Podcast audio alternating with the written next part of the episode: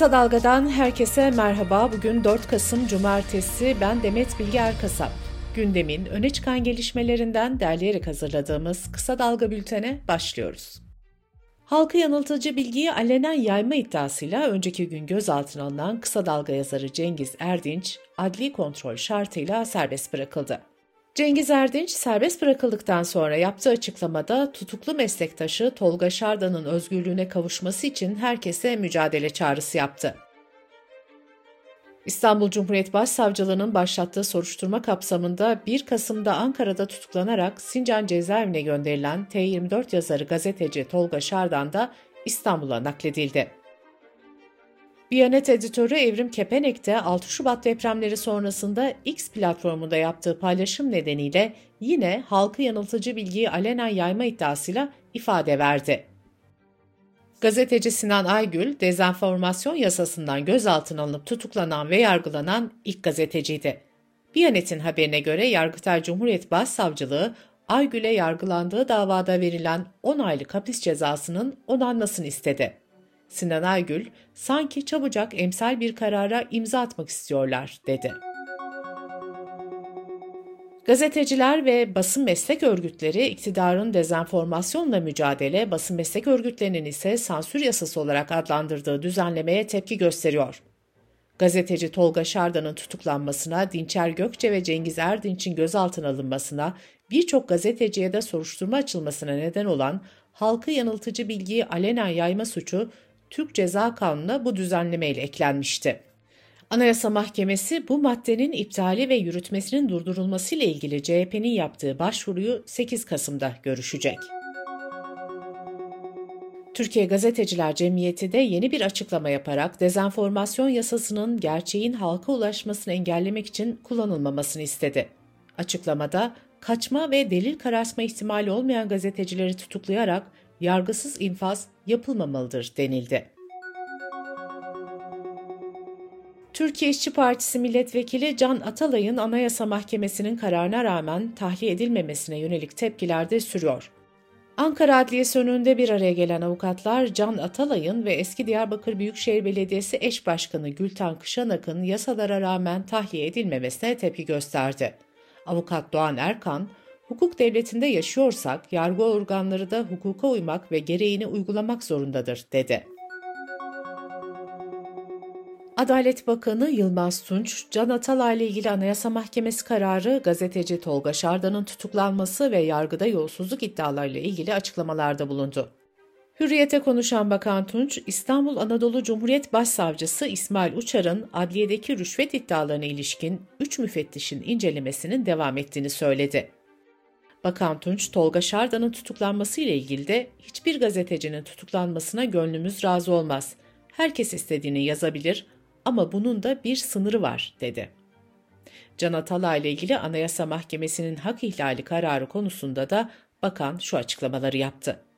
Herkes anayasaya bağlıdır. Anayasanın yüz elli dördüncü maddesine göre adliye mahkemelerinden verilen kararların son inceleme merciği Yargıtay'dır. Kararları bu anlamda kesindir. A Y M bu kararıyla, yorum farkıyla anayasayı değiştirmiş gibi oluyor. Seçim yenilgisinden sonra değişim seslerinin yükseldiği C H P bugün olan kurultayını yapıyor. C H P Genel Başkanı Kemal Kılıçdaroğlu'nun karşısında dört rakip var. Kurultayda Kılıçdaroğlu ile birlikte Özgür Özel, Örsan Öymen, İlhan Cihaner ve Ünal Karahasan da genel başkanlık için yarışmak istiyor. Adaylık için delegelerin yüzde beşinin imzası gerekiyor. Yarışın Kemal Kılıçdaroğlu ile Özgür Özel arasında geçmesi bekleniyor. C H P'nin genel başkanı bugün, parti meclisi ve Yüksek Disiplin Kurulu üyeleri ise yarın belirlenecek.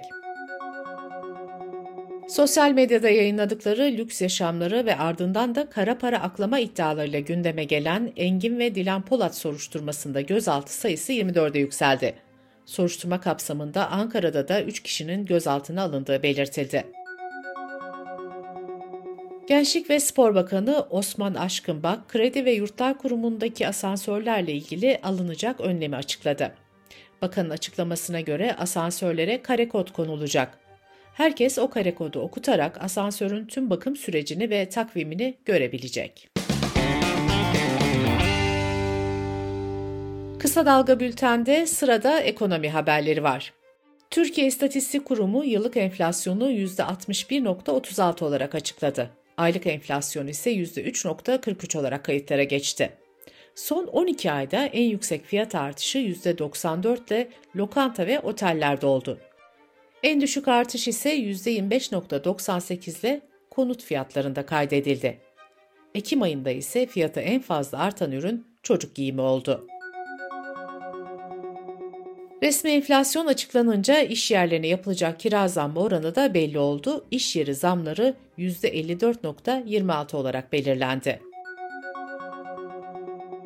Akademisyen ve ekonomistlerin bir araya gelerek oluşturduğu Enflasyon Çalışma Grubu tarafından yapılan hesaplamalara göre ise enflasyon TÜİK'in açıkladığı orandan iki kat daha fazla. ENAG'ın hesabına göre yıllık enflasyon yüzde yüz yirmi altı, aylık enflasyon ise yüzde beş virgül dokuz. Ticaret Bakanlığı, efsane Kasım indirimleri adıyla yapılan kampanyalarla ilgili tüketiciyi uyardı.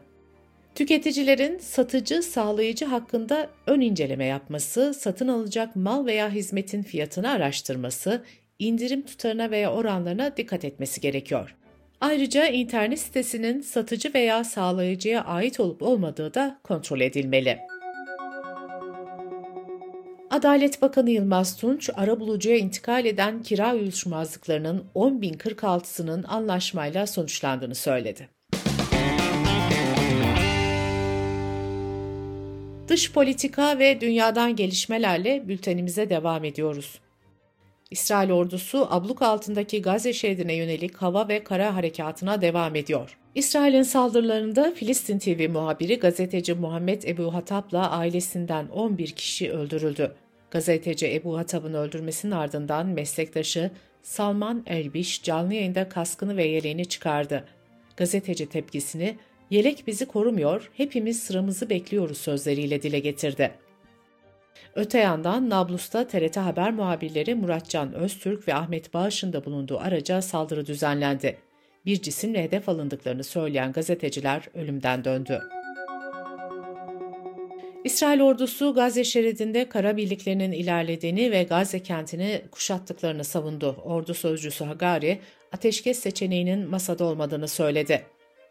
İsrail'de iktidardaki Likud Partisi'nin milletvekili ise skandal bir açıklama yaparak Gazze'de etnik temizlik çağrısı yaptı ve "Gazze yeryüzünden silinmeli" dedi. Dünya Sağlık Örgütü verilerine göre Gazze'de hastanelerdeki durum çok vahim. En az bin kişinin diyalize ihtiyacı var. yüz otuz bebek küvezlerde tutuluyor. Kanser tedavisi gören yaklaşık iki bin kişi bulunuyor. Yetkililer son günlerde solunum yolları hastalıkları, ishal ve cilt hastalıklarında artış yaşandığını belirtiyor.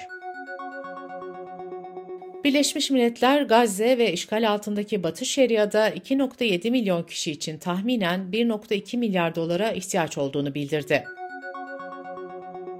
Cumhurbaşkanı Recep Tayyip Erdoğan, "Filistin'de tüm dünyanın gözleri önünde benzeri görülmemiş bir insanlık dramı yaşanıyor. Gazze'de yirmi sekiz gündür insanlığa karşı suç işleniyor" dedi. Amerika Birleşik Devletleri, Ukrayna Savaşı dolayısıyla Rusya ile bağlantılı isimler hakkında yaptırım kararları aldı.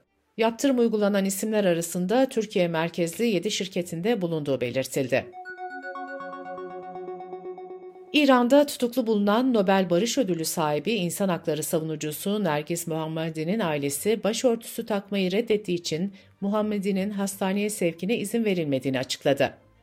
Ailesi Muhammedi'nin iki damarının tıkalı olduğunu ve anjiyo olması gerektiğini belirtti.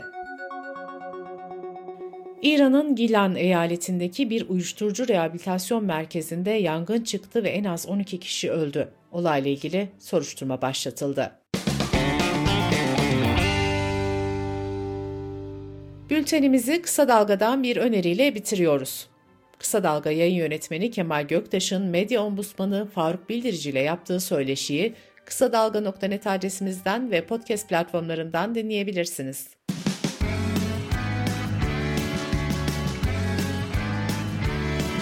Kulağınız bizde olsun. Kısa Dalga Podcast.